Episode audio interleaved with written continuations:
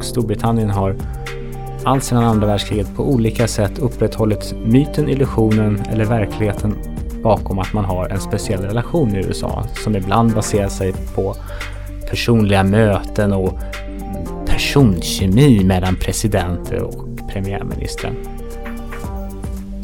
Då, då, sätter man någonstans ner foten vart man lojalitetsmässigt befinner sig och även när det gäller industriella band. Om detta sker samtidigt som det skulle bli en större klyfta mellan liksom kontinentaleuropa och EU och Storbritannien efter Brexit, ja då hamnar ju Sverige lite i spagat.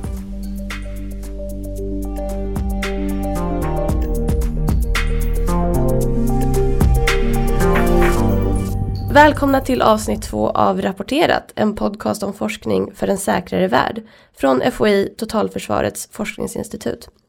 Jag som leder den här podcasten heter Madeleine Westerlund och arbetar som kommunikatör på myndigheten. Att eh, introducera dagens ämne är en konst i sig. För mellan inspelning och publicering av det här avsnittet så kan skutor vända, premiärministrar avgå och politiker såväl hyllas som avskedas. Därför känns det väldigt tryggt att vi ska diskutera Brexit och dess säkerhetspolitiska konsekvenser med två eminenta experter inom säkerhetspolitik och utrikespolitik. Välkomna till Rapporterat, eh, Niklas Rosbach, förste forskare på FOI och Björn Fägersten, seniorforskare och chef för Utrikespolitiska institutets Europaprogram. Tackar. Tack. Niklas, du har tillsammans med din kollega Johan Engvall skrivit rapporten Säkerhetspolitiska konsekvenser av Brexit. Och vi kommer få anledning att återkomma till den. Men innan vi frågar oss vad Brexit är en konsekvens av så behöver vi kanske fundera på vad som ledde upp till Brexit. Vad är det som föreligger det beslut som det brittiska folket fattade den 23 juni 2016? Ja, det har en upprinnelse som ligger både längre tillbaks i tiden men också nära i tiden. Ehm, jag och min kollega Johan Engvall fokuserade i första hand på framtiden i, i, den rapport som vi skrev. Som också finns tillgänglig på FOIs webbsida. Ehm, men det mer omedelbara man tänker på förstås när det gäller utträdet är att folkomröstningar innebär ju alltid en risk. Ehm, det är ett sätt att visa folkligt missnöje med en allmän politisk utveckling eller ett sätt att ha en extra omröstning om den sittande regeringen. Och en del av resultatet var säkert ett utslag av det. Och på så sätt kan man väl säga att det som hände var kanske liknande det som hänt i andra länder, att många som känt sig förfördelade av det som vi kallade tidigare för den ekonomiska globaliseringen fick ett oväntat tillfälle att kunna ge uttryck för en allmän missnöje och så vidare. Och i Storbritannien fanns det väl kanske en särskild klangbotten för detta i och med att Storbritannien var det första landet som eh, ja, fick gå igenom skärselden vad det gällde det som vi idag kallar nyliberal politik med delvis marknadifiering, privatiseringar eh, som slog hårt mot en del basindustrier på 70 och 80-talet. Framförallt 80-talet när det gäller den ekonomiska politiken. Det är nog den djupa klangbotten. Men sen om man ser det tvärtom, positivt och tolkar det som Storbritannien gjorde på den tiden, just marknadifieringen, privatiseringen och förändringen av den ekonomiska incitamenten, så kan man säga att på den tiden så var Storbritannien före många andra länder i väst, som sen var tvungen att följa det exempel som premiär, eh, premiärminister Thatcher eh, var först med att göra egentligen på, på många sätt på 80-talet. Och den positiva tolkningen att på den tiden var Storbritannien eh, i framkanten av utvecklingen och då skulle man kunna säga att med Brexit-utträdet, en liknande tolkning alltså, jag säger inte att det är min uppfattning, skulle man kunna säga att det Storbritannien gör idag, det är också att vara i cockpiten för framtiden så att säga, att man flyger före alla andra. Um, det är väl det som ligger längre tillbaka i tiden. Men det finns ju också ytterligare en sak som kanske är från 90-talet framförallt, precis när Margaret Thatcher, då den här premiärministern som blev kontroversiell apropå den här ekonomiska politiken, eh, blev tvungen att avgå i början på 90-talet. Men vid det, den tidpunkten hade hon blivit en väldigt tydlig uttalad kritiker av fördjupad europeisk integration och hon talade väldigt starkt och kritiskt om riskerna med en europeisk superstat, framförallt med eh, risken att genomföra en eh, gemensam valuta för många av de EU-länder som vi har idag, eurozonen. Då. Men på den tiden så var en stor del av hennes parti, Torypartiet eller de brittiska konservativa, egentligen för europeisk integration. Men många tror att det exempel hon satte och sen hon, hon satte när hon hade lämnat den officiella politiken för framtida Torypolitiker har bidragit till just att man lobbade för i åratal för att få igenom en folkomröstning om fortsatt EU-medlemskap. Och det fick man så småningom. Um, men däremot så skulle jag väl också säga om man vänder på den stenen, om Margaret Thatcher levde idag och var premiärminister så är jag inte säker på att hon skulle förordat ett EU-träd. Hon skulle tycka att kanske att det varit bättre att vara med i EU och fortsätta stoppa och begränsa europeisk integration. Um, det är väl de saker man ska säga, men Storbritannien har ju faktiskt haft en tidigare folkomröstning om EG-medlemskap som det hette på den tiden på 70-talet. Eh, det var precis efter man gått med så var Labourpartiet, det stora oppositionspartiet, motsvarande kanske mer Sveriges socialdemokrater. Ehm, de var djupt splittrade i Europafrågan på 70-talet och framtvingade på den tiden en folkomröstning, vilket var den första och där man sa ja till fortsatt medlemskap, precis som man nu sagt nej. Så att det finns även en politisk upprinnelse till det här som har att göra mer med det konservativa partiets inre politiska liv, vilket då som de har haft så mycket problem med sig själva i det konservativa eh, partiet och sen, sen, har de gjort det till hela samhällets eh, problem då. Och det är det som både Storbritannien och EU sitter med idag. Och vilket också komplicerar de här utträdesförhandlingarna. Sen ska man kanske säga som sista poäng va, att när det gäller att utlösa sådana här folkomröstningar så hade man ju precis haft en folkomröstning om Skottland skulle fortsatt eh, ja, vara en del av unionen med England eller om de skulle bli mer självständiga. Eh, och det hade man ju haft det under David Cameron som utlyste den här folkomröstningen som var premiärminister. Och den gick ju bra, men den här omröstningen om Brexit kan man säga kanske att högmod gick före fall. Och att han blev mer av den klassiska 1700-talspolitiker som han eh, genomsnittliga 1700-talspolitiker som han på många, på många sätt liknade. Han var en, en, spelare, en gambler och eh, ja, spelade högt och förlorade stort. Så det var ett långt svar på, på, på en viktig fråga. Ja, och Björn, i den vetenskapliga publikationen Sverige, EU och Brexit, effekter, våndor och vägval så skriver du specifikt om Brexit i förhållande till Norden i allmänhet och Sverige i synnerhet. Du påpekar bland annat att den breda samsynen mellan Sverige och Storbritannien har varit av stor nytta för oss som ett litet land i EU. Eh, och vad kan Sverige egentligen förvänta sig nu efter Brexit när vi inte har den här eh, samarbetspartnern längre? Ja, det blir ju en effekt att vi liksom blir mer ensamma i, i några av våra positioner. Eh, det vill säga vi har, vi har på ganska många politikområden tyckt ungefär samma sak som Storbritannien. Eh, och man kan också peka på en sån faktor som att, eh, som att Storbritannien står utanför euron. Precis som Sverige och det har betytt att det har varit en ganska betydande del av EU som helhet som inte har använt euron. Ehm, när Storbritannien lämnar så, så blir det liksom en mindre grupp del som själva politikmässigt då kanske är mer frihandelsvänliga, eh, precis som Sverige, som värnar mellanstatligheten i samarbetet, precis som Sverige.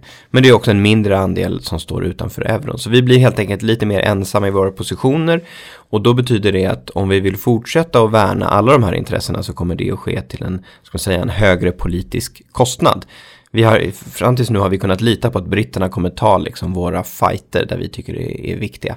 Um, det kommer de inte göra och det intressanta är att de slutade göra det ganska snart eh, efter att Brexit hade annonserats. Det vill säga man, Sverige hade kanske trott att man skulle ha då en två, tre års liksom tillväljningsfas eh, innan det här skulle kicka in. Men ungefär en tre månader efter då folkomröstningen där under hösten 2016 så sa till exempel Storbritanniens försvarsminister att ja, ja, ni resten kan gå vidare med era, eh, man hade då en mängd förslag på försvarspolitiskt eh, samarbetsinitiativ som man vill införa. Går ni vidare och som Storbritannien har varit emot och nu sa man gör vad ni vill, vi kommer att fokusera på Brexit och då stod Sverige där och hade varit ganska kritiska till de här förslagen men insåg plötsligt att vårt, vårt stöd försvann eh, direkt efter bara någon månad. Så att eh, i grunden en ganska stor omställning för Sverige. Man kommer få hitta, identifiera andra partners, både kanske på lång sikt men också i specifika sakfrågor. Och också värdera eh, liksom, kanske lite mer vilka, vilka fighter är värda att ta. Och där kan man ju säga att när det gäller försvar och säkerhetspolitik så har Sverige på ganska kort tid närmat sig någon sorts europeisk mainstream-position. I praktiken eh, följt Tyskland. Eh, men man kanske kan tänka sig när det gäller eurofrågor att Sverige kommer fortsätta att vara lite bråkig. Till exempel när det gäller att euroländerna inte ska dominera liksom, politikutvecklingen in på andra områden.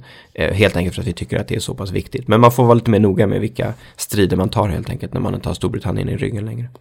Just det. Och hur kommer egentligen Storbritannien att förhålla sig till EU framöver eh, efter Brexit? Det är ju högst, högst oklart. Eh, vi får se vad det blir för en sorts Brexit och därefter såklart vad det blir för en sorts ny relation. Storbritannien kommer ju behöva ha fungerande relationer såklart till, till Europas länder men, men till EU som helhet. Och där kan man väl säga att Storbritannien eh, sitter ju i grunden, de kommer sitta med samma ekvation som de gör som medlemmar av Europa idag. Vilket är att man vill ha så mycket samarbetsvinster som möjligt till så låga kostnader, ofta i termer av, av nationell suveränitet, vi kan kalla det suveränitetskostnader, som möjligt. Och det är den ekvationen, det sitter ju EU-länderna med idag när de funderar på hur mycket makt ska vi flytta till Bryssel och så vidare. Vi vill ha ut samarbetsvinster men vi vill hålla kvar i vår suveränitet. Precis samma ekvation kommer Storbritannien sitta med, men de kommer göra det utanför EUs ram. Och det betyder i, trots trots att liksom argumentet att lämna EU var lite att de vill ta tillbaks kontrollen mm så kan ju effekten i framtiden snarare bli att de måste ändå samarbeta så intensivt med EU för att få de här samarbetsvinsterna. Men de kommer inte längre kunna vara med och besluta om ja, hur beslut tas och vara delaktiga vilket gör att de här suveränitetskostnaderna kommer snarare öka. De kommer inte längre att ha ett inflytande över politiken. Ehm, så att eh, de sitter ju lite i en, i en rävsax där för att samarbeta kommer de nog vilja göra ändå. Jag skulle vilja lägga till på den frågan om det går bra. Um, I och med att världspolitiken förändras i så stor omfattning just nu. Vi har en återkomst, eller geopolitikens återkomst talar många om. Vilket egentligen kanske handlar, framförallt för de allra flesta, om att säkerhetspolitiken har blivit en viktigare faktor i politiken i allmänhet. Ehm, det handlar ju bland annat om stora problem i och med till exempel rysk aggression mot Ukraina och så vidare. Och att det finns flera regionala stormakter som vill hävda sig mot uh, USA, väst och den etablerade internationella regelbaserade ordningen. Och med de omvärldsförändringarna som fond mot Brexit så tror jag det här som sker just nu är en stor utmaning både för Storbritannien och EU. Och om man ska, om jag ska hårdra det lite grann, så kan man säga att det är två olika eh, bets, eh, Eh, två olika vad om framtiden så att säga, vadslagningar om framtiden. Där Storbritannien har satsat på att eh, i en framtida mer multipolär värld, det vill säga där finns fler mer jämlika stormakter, då är det bättre att vara en nätverkande nation. Som skapar nya nätverk och som inte är bunden vid ett regionalt block. EUs position är och har egentligen alltid varit, för man trodde att den här utvecklingen skulle komma mycket tidigare, att världen skulle bli mer multipolär, har ju varit att skapa just ett regionalt block för Europa för att kunna hävda sig i en multipolär värld. Så det är ju det så att säga motsatta vadslagningen, fast både Storbritannien och EU står inför samma strukturella förändrade maktbalans globalt så har man tagit två helt olika vägar i framtiden.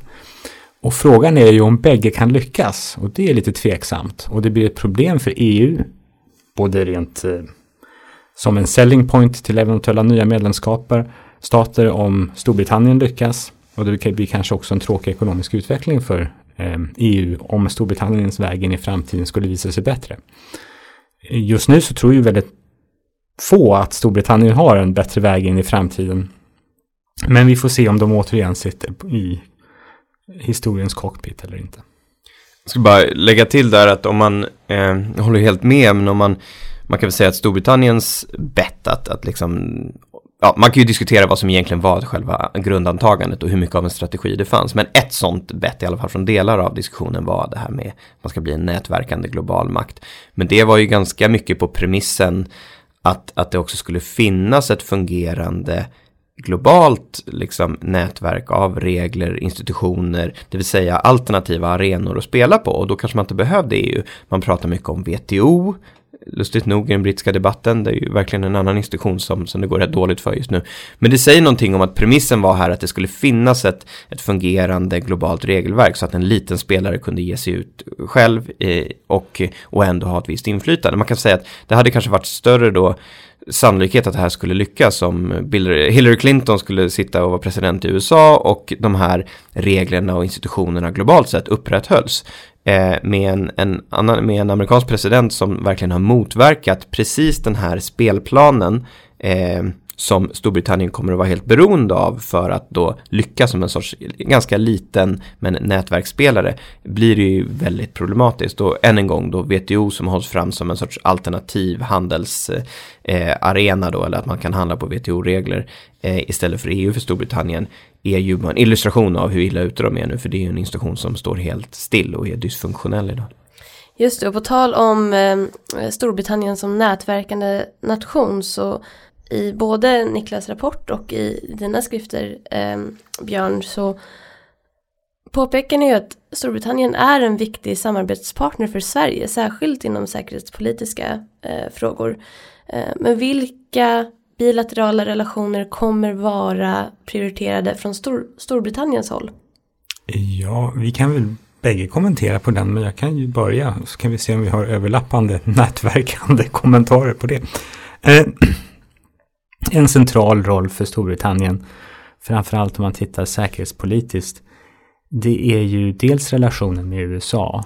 Eh, och Storbritannien har allt sedan andra världskriget på olika sätt upprätthållit myten, illusionen eller verkligheten bakom att man har en speciell relation med USA som ibland baserar sig på personliga möten och personkemi mellan presidenter och premiärministrar. Thatcher och Ronald Reagan, Storbritanniens eh, premiärminister och USAs president på 80-talet var kanske ett av de bättre exemplen. Men det finns ju också en del riktigt starka band som är unika för ett fåtal länder och där USA och Storbritannien ingår. Och det handlar ju kanske just om underrättelsesamarbetet som ju faktiskt är en väldigt viktig konkret del av det säkerhetspolitiska samarbetet mellan länderna. När vi talar om försvarspolitik så brukar vi till exempel kanske tänka på just stridsvagnar och, och den typen mer konventionella vapen. Men Storbritannien har också varit beroende av USA för att kunna fortsatt vara en kärnvapennation. Man är beroende av amerikansk teknologi för att kunna ha en strategisk kärnvapenarsenal. Vilket ju är liksom viktigt claim to fame om man vill vara en, en stormakt. Eh, att man har kärnvapen. Så jag tror att relationen till USA kommer vara oerhört viktig. Men det betyder ju faktiskt inte att bara för att den är viktig att den kommer fortsätta. Det är precis som Björn här sa tidigare att det beror ju på också vilka presidenter som kommer i framtiden. De har samma transaktionella diplomati som tidigare så får vi nog se att Storbritannien kanske har problem. Men eh, sen på den ekonomiska sidan då så handlar det förstås om att man måste ha tillgång till marknaden i Europa. Åtminstone tills man har en liknande stor marknad någon annanstans. Och den stora problematiken för Storbritannien är att London har ju varit ett globalt finansiellt center i paritet med New York och Wall Street. Och frågan om man kan hävda sig det lättare för att man är utanför EU, att man skapar en semilaglig eller mer tveksam eh, baser att handla med finansiella instrument, till exempel i euron, precis som Storbritanniens eh, finansiella centrum överlevde på 60-70-talet genom att handla i så kallade eurodollar, det vill säga amerikanska dollar som inte kom tillbaka till USA som de kanske skulle gjort, utan blev början till den finansmarknad som vi har idag.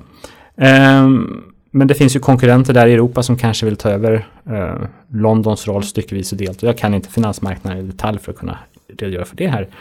Ehm, men det är en viktig utmaning vid sidan av den själva handelspolitiken så just finansmarknadens roll eh, det som kanske komplicerar relationen till Europa. Sen finns det ju de, kanske framförallt i högerkanten i Storbritannien, som drömmer, visionärt föreställer sig hoppas på att man kan återvända och återknyta till eh, resten av samväldet, the Commonwealth och kanske till och med eh, alla tidigare kolonier som ingår då inom samväldet och inte bara till de som man har en liknande eh, utveckling. Det vill säga att det finns ju både länder i samhället som är eh, vad vi kallar industrinationer som är på samma nivå som Kanada, Australien och så vidare. Så finns det de som kanske släpar efter lite mer och frågan är om de välkomnar den gamla kolonialherren tillbaks med öppna armar. Det återstår väl att se. Um, och sen har vi försvarssamarbeten eh, som kommer vara viktiga för Storbritannien. De hade nya försvarsavtal, bland annat eh, ganska långtgående sådana med Frankrike från 2010, vilket ju naturligtvis var före Brexit. Och de har också fördjupat eh, samarbetet med vår del av världen. Men det kan vi återkomma till om, om du vill. Så jag kanske ska bereda väg för Björn. Ja, men jag, den, den transatlantiska länken är såklart central för Storbritannien. Ett problem där är ju att eh, det som de till stor del har levererat till USA i, i sin speciella relation är ju européerna. Det vill säga genom Storbritannien så, så kunde USA liksom få en påverkan på kontinenten och dess politik. Och det är ju någonting som man nu eh, helt enkelt inte längre kan leverera. Så där har man ju gjort sig lite mindre relevant i ett strategiskt perspektiv nej, i förhållande till, till USA. Handelsmässigt kan man säga att eh, Storbritanniens Eh, export i form av finansiella tjänster och så vidare är ju mer eftertraktade i, på kontinenten i Europa än, än i USA. Så att där, eh, det blir också en, en utmaning när det gäller ett framtida handelsavtal med USA, hur det ska formuleras och vad det ska gälla för att det ska också bli attraktivt för, för Storbritannien. Men om man, om man riktar blicken på, på Europa så, så är det väl dels som, som Niklas är inne på, de Eh, Europas stora, Tyskland och Frankrike som, som Storbritannien fortfarande kommer behöva ha en, en stark, i alla bilateral relation till och med, med Frankrike framförallt det säkerhetspolitiska som är av väldigt stor vikt och deras bilaterala samarbete. Sen finns det en grupp med ska man säga, någon sorts like-minded, alltså de som politiskt står ganska nära Storbritannien som Sverige, och det som har kallats den, den nya Hansan, eh, i stort sett Nord och Nordvästeuropa. Eh, länder som helt enkelt har, har liknande policypreferenser som Storbritannien. Där har man nog ett stort intresse av att knyta den här gruppen till sig och möjligtvis använda den lite som ett sätt att, att influera EU. Sen finns det en, en tredje grupp av länder, beroende lite på hur, hur Brexit, hur, hur humöret är efter, men det finns ju också en möjlighet att man knyter band till de väldigt EU, eh, ska vi säga, emellanåt väldigt EU-skeptiska länderna inom EU, men säg som eh, Polen, Ungern, eller EU-skeptisk kanske fel ord, men de som befinner sig emellanåt i en sorts konflikt med etablissemanget i Bryssel.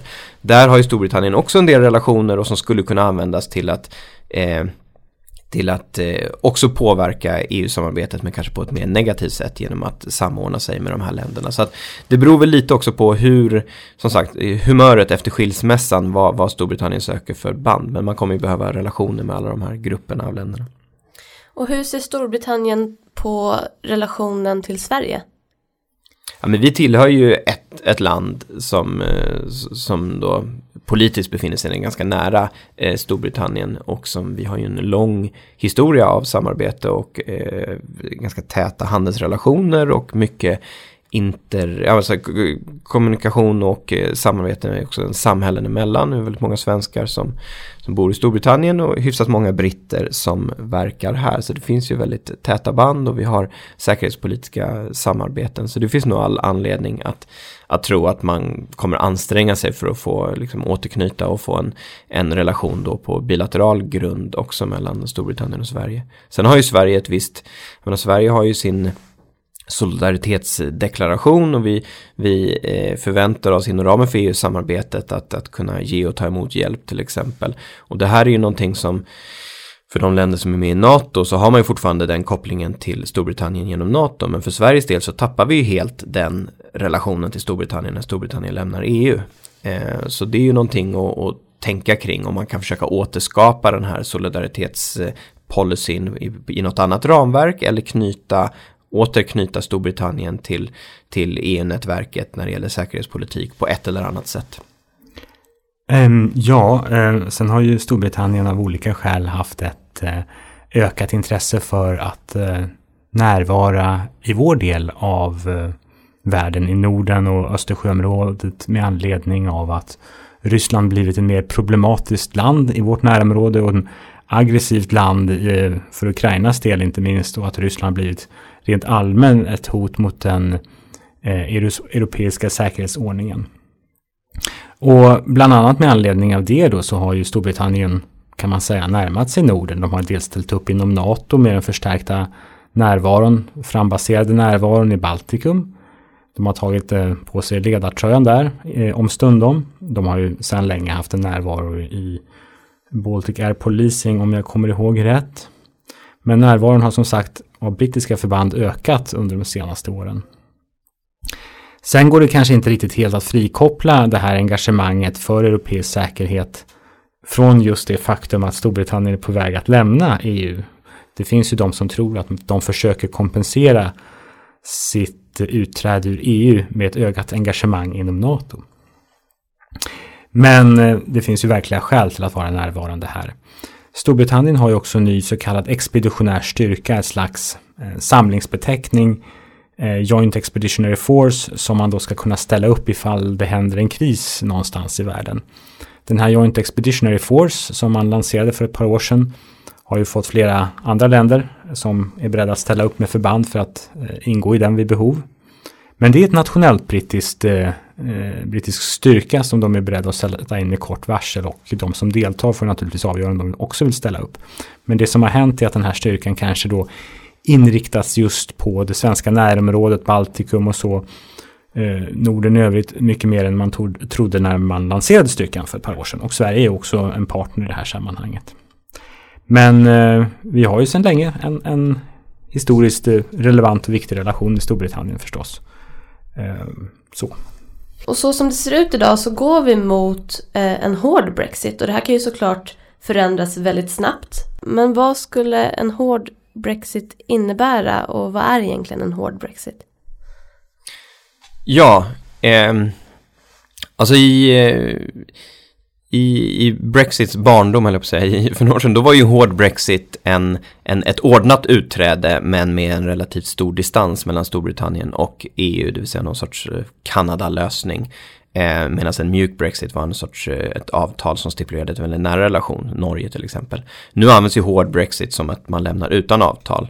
Men man kan väl säga att eh, den, den stora skillnaden nu om man, alltså en, en ganska hård Brexit, om det blir en Brexit så blir den ganska hård i bemärkelsen att det, det är inte något väldigt nära samarbete, någon sorts Norge-lösning man planerar nu, eh, utan en, en distanserad eh, relation. Och den, den stora faktorn här är att blir det inget avtal alls, då kommer ju liksom de här stora framtidsfrågorna om vilken relation man ska ha med, med Europa att behöva diskuteras på en helt oklar eh, legal grund. Eller jag menar, man kommer vara ett tredje land, stå utanför unionen, men man kommer ha en massa ouppklarade affärer. Vilket kommer göra framtidsdiskussionen eh, mycket svårare och skulle jag säga mer ofördelaktig för Storbritanniens eh, eh, roll. Det hade ju förmodligen varit bättre för dem att, att klara ut ett antal av de här framtidsfrågorna medan man fortfarande var, var en medlem. Eh, nu kommer man att förhandla från en mer ofördelaktig eh, position. Ehm, Sen i, i praktiken så innebär både en, liksom en, en reglerad men hård Brexit och en helt avtalslös ett antal praktiska problem. Eh, och om vi ska hålla oss till säkerhetspolitiken så handlar det om olika former av informationsutbyte. Eh, Niklas var inne här tidigare på underrättelsesamarbete men även polissamarbete, tillgång till Europols databaser. Storbritannien kan idag än så länge göra eh, liksom direkta sökningar och, och, och, tanka hem hur mycket information man vill. Att gå från en sån situation till att behöva be någon snäll, eh, vänlig stat, kanske Sverige eller Danmark, att, att liksom göra en specifik sökning. Det är ju en enorm skillnad i access till data. Det kommer också vara svårt för andra länder att sen dela med sig av viss form av information. Och Storbritannien kommer heller inte kunna ta emot information som det inte finns en legal grund för. Så det finns ett antal liksom, politiska och legala hinder som inträder så fort det, det faktiskt sker ett, eh, man inte längre är medlem. Ja, um, det är en bekymmersam situation som eh, Storbritannien kan hamna inför i ett sådant läge. Men ytterligare effekter, det är naturligtvis att det blir slitningar inom landet och kanske framförallt på, eh, på irländska ön då så att säga mellan Nordirland och eh, republiken Irland. Eh, en, det är ju så att brittisk politik har ju blivit, egentligen varit hemsökt av Irland över, över 150 år. Hela Irland ingick ju tidigare i, i Storbritannien. Um, och jag vet att det finns väldigt, det finns en väldigt, väldigt välskriven, jag tror inte riktigt helt, helt uh, historiskt korrekt bok som skrevs på 60-talet av någon som sen blev redaktör för Vanity Fair. Men som skrev en bok som fortfarande finns i tryck och läses ganska ofta och kanske nu återigen. Och den boken menar att Storbritannien var på randen inför ett inbördeskrig innan första världskriget just med anledningen av spänningarna gällande eh, läget på Irland. Eh, men det är bara ett tecken på att spänningarna har pågått länge med Irland och mer närliggande i tiden är förstås risken för att det blossar upp ånyo spänningar på ön som spär på terrorattentat. Storbritannien har en lång erfarenhet av att motarbeta terror och framförallt då IRA och de här eh, irländska, nordirländska eh, terroristgrupperna.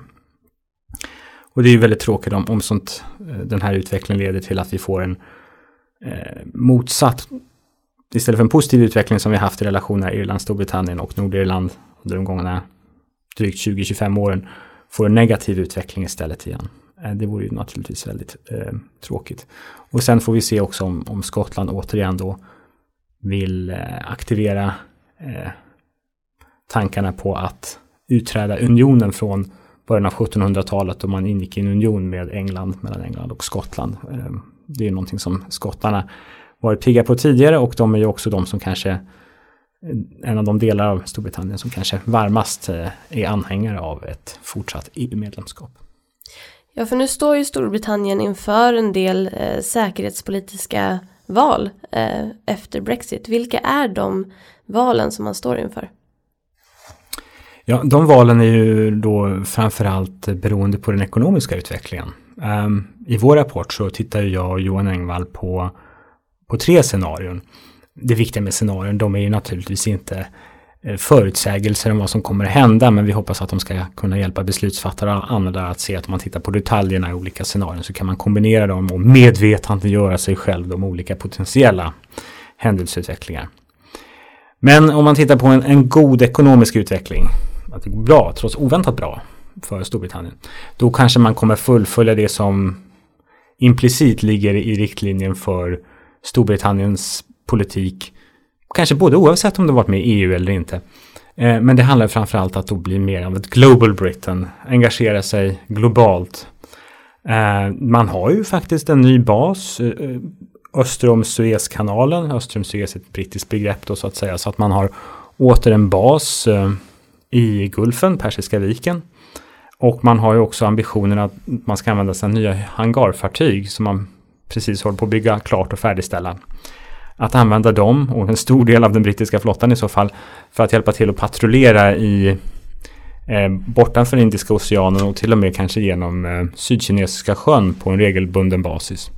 Och en av Storbritanniens viktigaste partners är Japan, kanske något ironiskt om man känner till den svåra förvecklingarna mellan de två länderna under andra världskriget. Men det är faktiskt ändå en av de uttalade viktigaste utpekade partnerländerna till Storbritannien i Japan kanske också viktigt att kontrastera till vår egen relation till Storbritannien. Men det är om allting går superbra. Eh, om Ryssland visar sig oväntat otäckt och eh, Storbritannien vill försöka bevara sin roll inom NATO, där man haft en ledande ställning, eh, så kanske då ja, man har en okej okay ekonomisk utveckling, då kanske man gör precis som man hade en okej okay ekonomisk utveckling på 80-talet. Att man bestämmer sig för att ah, men vi, vi satsar där det är viktigast. Det vill säga att mota Ryssland i Europa. Det är här vi måste vara närvarande. Det är det som är vår bakgård eller vår, vår, vår, vår eh, täppa i världen. Det är här vi måste så att säga visa att Europa upprätthåller vi den europeiska säkerhetsordningen, då upprätthåller vi den internationella regelbaserade ordningen och därmed så har vi också upprätthållit eh, Eh, som Björn var inne på eh, tidigare, regler och avtal globalt som är viktiga för att eh, Storbritannien ska kunna vara ett framgångsrikt nätverkande land på det ekonomiska området. Däremot så är ju problemet då med en dålig ekonomisk utveckling, framförallt på försvarsområdet, det är ju då att Storbritannien är ett av de länder som lägger, precis som NATO vill, men väldigt få länder lever upp till det här, de lever upp till NATOs målsättning att man ska lägga 2% av bruttonationalprodukten, BNP, på försvaret, på förs försvarsanslagen. som har så att säga en 2% eh, eh, försvarsbudget. Men problemet är om man har en dålig ekonomisk utveckling, det är ju det att då har man ju mindre tillväxt. Så att BNP blir inte lika stort som man hade hoppats tidigare. Och då kommer ju 2% av BNP att vara mindre än man hade beräknat med tidigare. Och då finns det ju mindre resurser till de olika vapengrenarna, flottan, flygvapnet och armén och så vidare. Och en del andra saker som cybertjänster och eh, underrättelsetjänster. Och då blir ju en del vapengrenar ledsna ögat, de blir lite trötta, det blir svårare att göra saker. Så även om man har en ambitiös säkerhetspolitik så kanske man inte har de militära resurserna som man kan sätta in. Eller skulle vilja kunna sätta in i framtida eh, operationer och så vidare. Och det skulle vara en utveckling.